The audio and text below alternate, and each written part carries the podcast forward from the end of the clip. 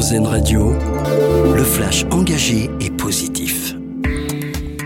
Nous nous sentons soutenus par cet élan d'humanité. Les mots forts de la famille de Dominique Bernard et les proches de l'enseignant tué à Arras se sont exprimés à l'issue de ses obsèques.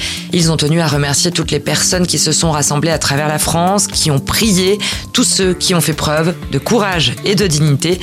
Dominique Bernard a été fait chevalier de la Légion d'honneur à titre posthume.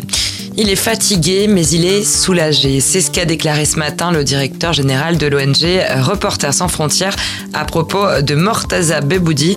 Le journaliste franco-afghan a été libéré hier après neuf mois de détention en Afghanistan. Il va rentrer en France dans les prochains jours, vraisemblablement d'ici la fin de la semaine, d'après Reporters sans frontières.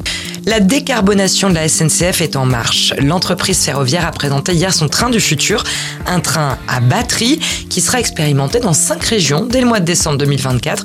Il viendra rejoindre les rames alimentées en biocarburant, les trains à hydrogène et les trains hybrides qui doivent permettre à la SNCF de sortir du diesel en 2030 et de parvenir à son objectif de zéro émission nette de carbone en 2050.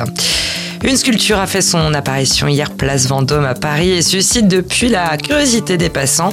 Une vague géante argentée incrustée d'empreintes digitales, une façon de capturer l'instant, dit l'artiste plasticien suisse Urs Fischer.